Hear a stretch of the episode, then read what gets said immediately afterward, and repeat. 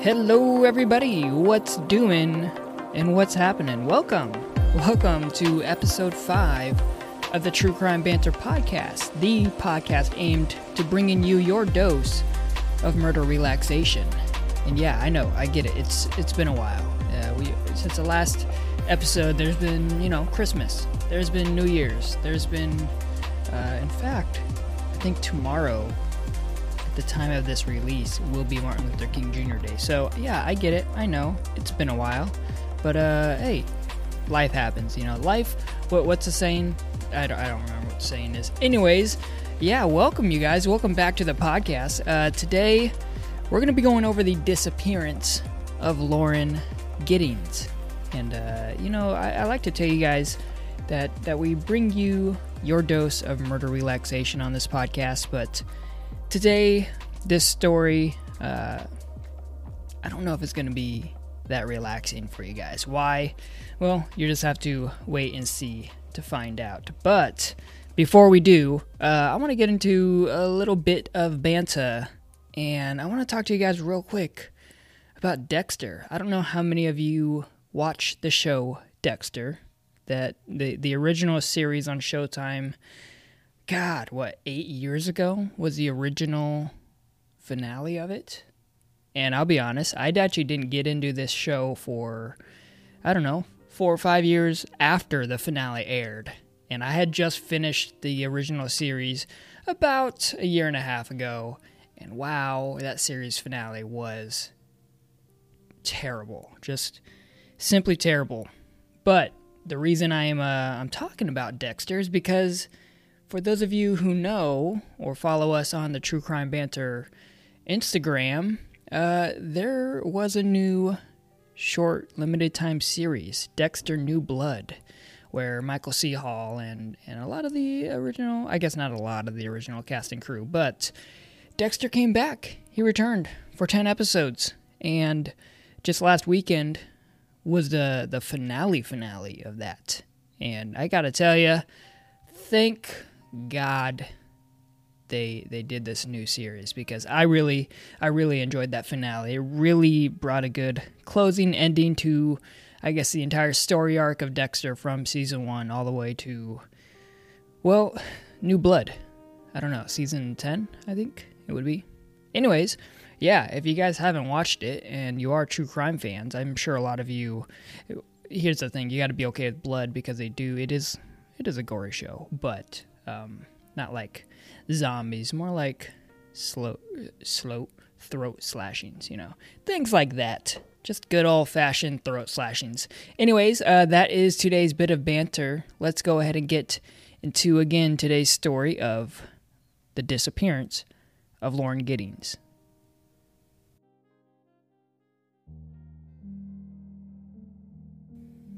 So this story it takes place back in June of 2011. Uh, Lauren Giddings, she's a 27-year-old uh, law school graduate at Mercer University of Law in Macon, Georgia, which is actually where she was living at the time of her disappearance.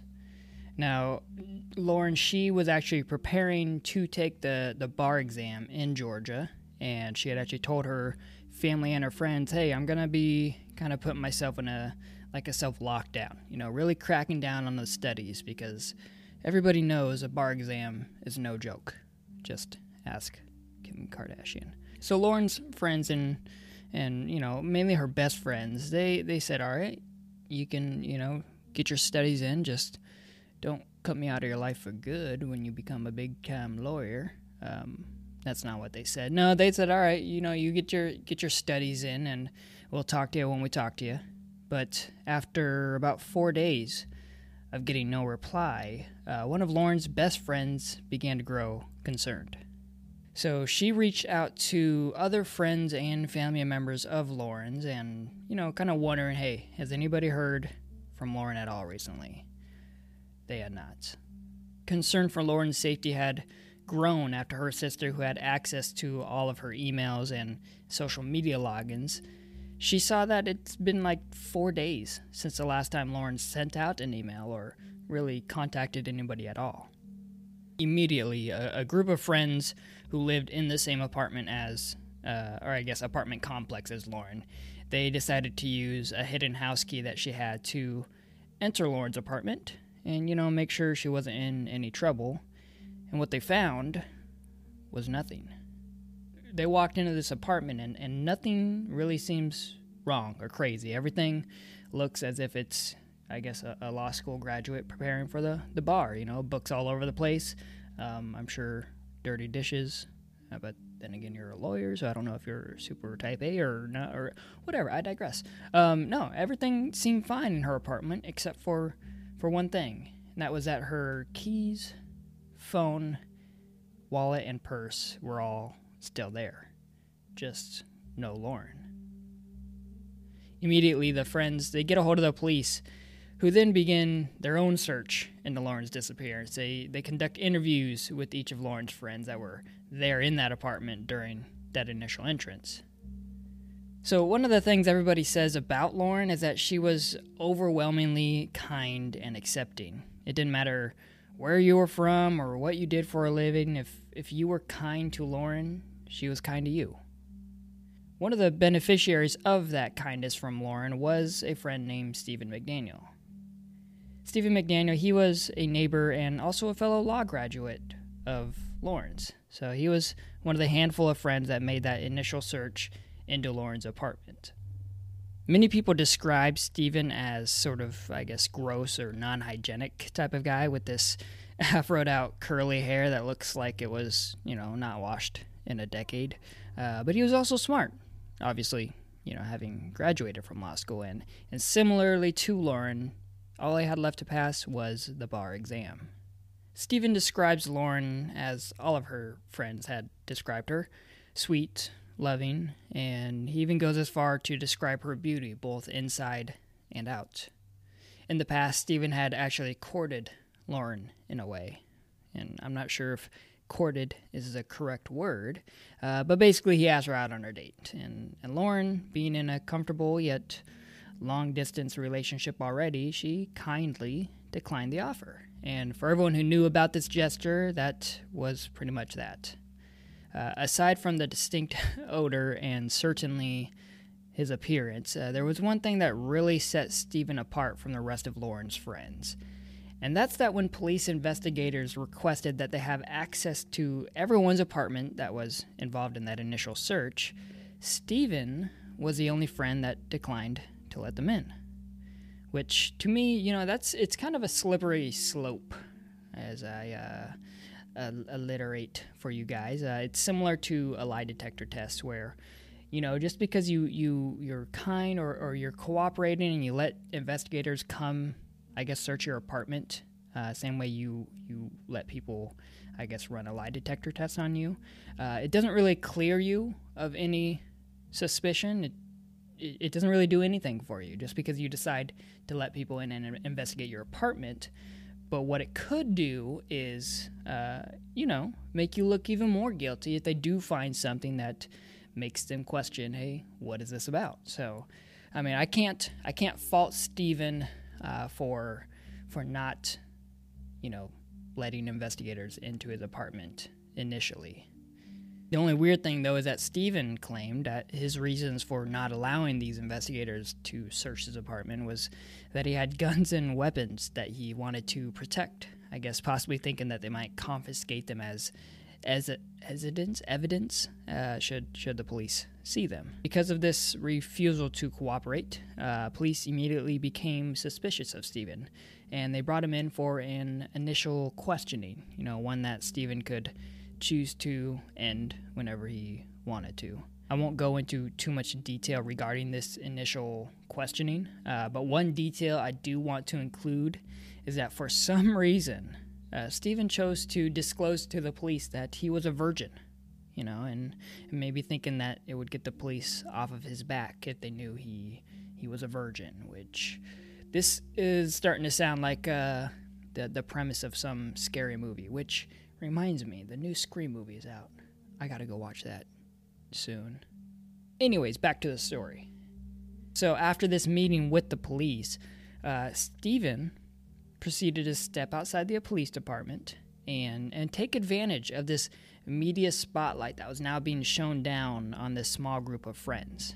You see, the the moment that word of Lauren's disappearance got out, there was immediate not immediate there was immediately uh, uh, local news crews and media that just surrounded this story which to me i think that's something that should probably happen more often. You know there's too many stories again in my own opinion which is my podcast so i'm right all the time. But there's too many stories out there that go unheard just because they don't have this this political agenda that can be properly pushed behind it. So if there's no nothing that, that real news outlets can or you know the the national media can get out of, of telling a story, then they're gonna just push it to the side and, and ignore it. While these other stories get pushed to the forefront because hey, politicians like to take advantage of the public.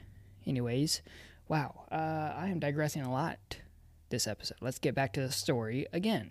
So, Stephen, now with news crews outside his apartment complex, seemingly 24 7, freshly off his first meeting with the police, he decided to take a minute and express his concern for his friend's well being.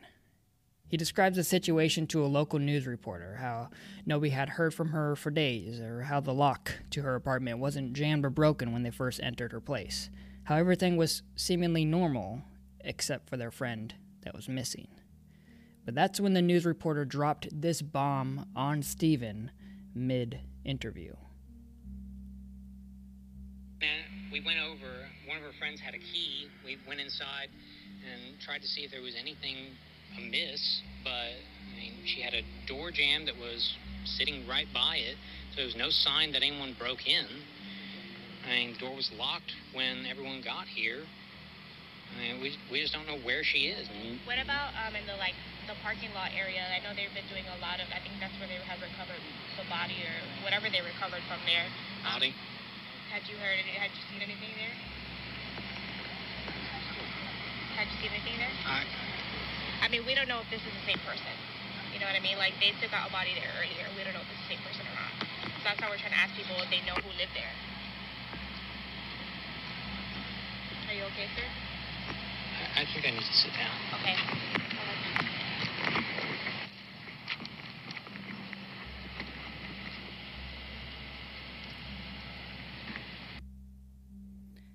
So you can you can sort of get the gist of how Stephen was talking throughout the interview. You know, very open, very willing to say whatever was needed to help get the word out about his missing friend.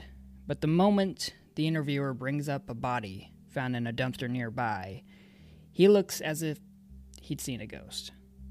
Uh, you know, it's it's like one of those. I'm gonna describe it to you. This look on his face. You guys can can find this if you Google Stephen McDaniel interviews on YouTube. I guess search it on YouTube. Uh, but I'm gonna desc- describe the look on his face uh, when she says a body was found, and and it's one of those. It's like a slow motion scene in a movie where somebody realizes they just got shot you know so they they look down they're holding their their stomach and they're looking at the bullet wound. And then they slowly look up at the person who shot them. And just without saying a word they drop to the ground and their impending death. Except in this instance uh, stephen hadn't been shot. No but w- what did happen is that stephen realized the severed torso of his missing friend was found. And yes, I said severed. While Stephen was busy being interviewed by both the police and the local news, investigators had found the torso of a woman in a nearby garbage, and with DNA samples to match, they had confirmed it was the body of Lauren Giddings. So the police, they see this interview of Stephen McDaniel on, on local news. They see his his crazy, uh, you know, ghost like reaction when she says, Hey, what are your thoughts on the body being found? So that's like red flag number two yeah, of what's going on with this dude. His his reaction to her saying a body has been found is something, uh, I guess, not of normal reactions or nature. So somehow, somehow the police convinced Stephen to let them search his apartment. And, and in his apartment, one of the things they find is condoms.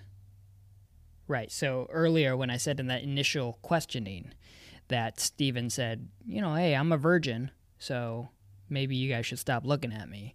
Um, well, it's starting to bite him in the in the booty hole because Stephen, if you're a virgin, why do you have condoms in your apartment? And that's what the police did ask him in.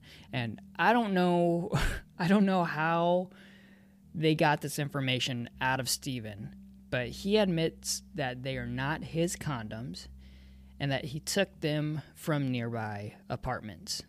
AKA he's he's admitting to burglary. Yes, it is just um I don't know what you you know, a few bucks worth of condoms, I guess, that he's stealing, but he's admitted that he's broken into other apartments and stolen condoms and I'm sure other things from them. So, at this point, police are like, excuse, "Wait, you you you broke in and you stole things from another apartment nearby, like multiple apartments?" They're like, "Jackpot! This dude, we can now officially arrest him on a burglary charge." and, and now they can take advantage of, of this time that they get with Stephen because guess what he can't he can't leave the police department now or the, the station because motherfucker you are under arrest don't know why I said it like that uh, anyways yeah so they they take advantage of that extra time they have with him and they get a little more details about his friendship with Lauren and that's when you know Stephen he, he again almost as if he'd seen a ghost uh, is just dead silent now during these in, in, interrogations, interviews, interrogations. Uh, you know, you get those words mixed up. Anyways, he, he's dead silent during these interrogations, basically answering with yes, no, or I don't know.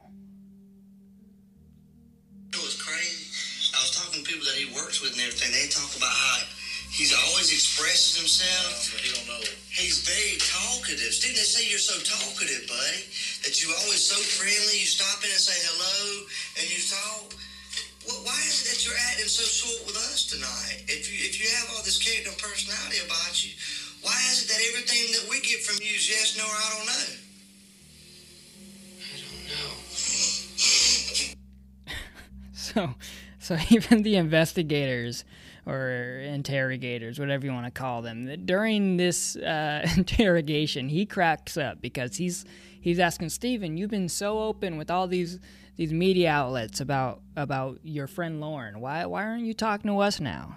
You know, you're just giving us yes, no, or I don't know." And and Stephen just says, "I don't know," and, and that's pretty much it. So during during these extra interrogations that, that the police get with Stephen, The, the investigators at the crime scene are now going through Stephen's apartment and the rest of the apartment complex with the newfound information, and, and they discover a few things. They, they find a hacksaw in the, the maintenance or the custodial closet of the apartment complex.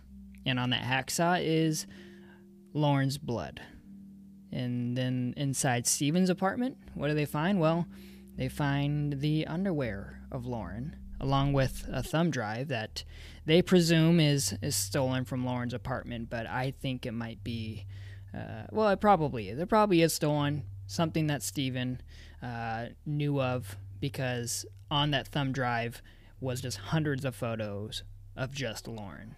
So they, they, they didn't, they then do uh, a, a, search of Stephen's, um, I guess, search records, and they, they find out he was looking for or googling things like like how long after strangling do people wake up, and and how to escape from prison, almost like a, a second plan in case you know his first plan fell through, which seems like it's going to. Uh, and, and here's the thing, though, and maybe the most damning evidence of all they found a deleted home video that Stephen took looking into Lauren's apartment from outside her window, dated the night of her disappearance.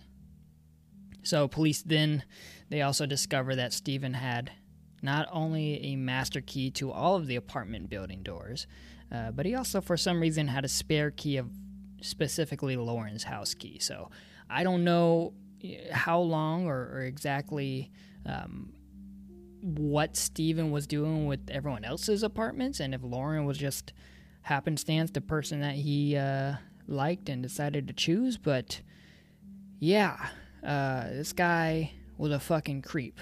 So it took nearly a year, finally, but with all the evidence piling up against Stephen McDaniel, he was finally charged with the murder of Lauren Giddings. So you might think, you know, good, give him the death penalty. But here's the thing. So, one of Lauren's main goals as a future lawyer was to help people avoid being wrongly given the death penalty. She thought that the death penalty was too harsh for some of the crimes that people were being charged for. So, Stephen, lucky for him, was once again a beneficiary of Lauren's own kindness, as her family said they did not want prosecutors to push for the death sentence. But all Stephen had to do to avoid that was give a detailed explanation of, well, what happened to Lauren and where are her missing remains. So, Stephen did exactly that. He explained that he broke in to Lauren's apartment while she was home, uh, strangled her to death on her bed, and then he dragged her into her own bathtub and left her there overnight. Uh, he then came back later with a hacksaw that was the one found in the custodial closet and cut her up to basically get rid of the evidence. Um, he explained that the rest of her body was in dumpsters spread out across the city, and unfortunately, to this day, those have not been found. Uh, but thank goodness he has been caught. And here's the here's here's the fucking crazy thing about this story. So so two things, two things. One, one of the things that uh, Lauren's family and friends uh, have said in the past is that Lauren felt like she was being watched. You know, she felt like things were like someone had been in her apartment when she wasn't there, but she couldn't quite pinpoint why she felt that way. Like everything was was right and correct, at least to her own knowledge, but maybe subconsciously she knew that things had been moved or shuffled through or gone through or that, you know, some undergarments of hers were missing. That's crazy thing number one. And that's that's creepy because I know everybody has had that feeling where you feel like you're just being watched. You know, you're home alone or, or you're you're out walking, I don't know, in a park at night for some reason, and you just feel like there's a, a weirdo watching you. And so you kind of look around, nobody's there, you know, or, or maybe when you're at home, you're like, I'm gonna go upstairs, and you shut the light off or run upstairs, and and you just hope that the person that was downstairs watching you just stays down in the darkness. So that's creepy thing one number one, because obviously Lauren's uh, subconscious was right, and somebody was fucking around with her. But then two, this is probably the scariest thing of all, and this is where um, I don't know if you want to call it divine intervention. I don't know if that's even the right term for it, or just fate. So basically, I told you guys at the beginning that uh, Lauren's friends had been a few days that they hadn't heard from her, and they knew that she was going to be, uh, you know, cramming the books, studying for the bar. But it took one of her friends to really grow concerned to to launch this investigation into where Lauren's at, you know, making sure that she's safe or okay. Um, but the thing is, so they found they found Lauren's torso in the garbage in the in, in a parking lot nearby, right? That garbage was had was supposed to have been picked up by the time that they actually found uh, they discovered it. You know, they, they, they smelt, I guess, the, the stench of, of death eroding from it, and that's what what launched that investigation into that garbage can. But that garbage can was supposed to have been empty if not for the fact that the garbage truck that day was just running behind, running late. And to think that that this sick SOB could be off scotch free and, and and living living his life as probably some wannabe, you know, cool lawyer somewhere. Uh, he almost got away with it, which is something that uh, friends of Stevens in the past described that he would do. He said, yeah, I guess it was almost a nightly discussion how he could easily get away with murder if he really wanted to, or discussing the perfect way to get away with murder. So, you know, that's not super weird, being that there's a full TV show called How to Get Away with Murder. But uh, when you're talking about that all the time and then one of your friends shows up murdered, that's where things get a little sketchy. Anyways, that is the story of the unfortunate death of Lauren Giddings. I hope you guys enjoyed it. Um, you know, it's one of those things where you just wish, I don't know, you you wish you could have done more. Not me personally, because I didn't know her, but uh, I, I can I can empathize with the family and friends of Lauren who felt like, hey, if we, you know, what if we had just been a little more vigilant in trying to get a hold of Lauren when uh, she had first disappeared? I suppose. I don't know. It's it's got one of those not happy ending stories because unfortunately she's still gone. But I do hope you guys enjoyed it. Uh, I'm kind of rambling on here because well the podcast is over and what are you guys still still doing here? But thank you. I hope you enjoyed it. If you did, uh, hit that like or that share button. If you're watching on YouTube and you want to stay up to date, hit the subscribe button. Anyways, uh, I'm just gonna sign off here. My name's Riley. This has been the True Crime Banter podcast, and you'll be hearing from us next time. Take care.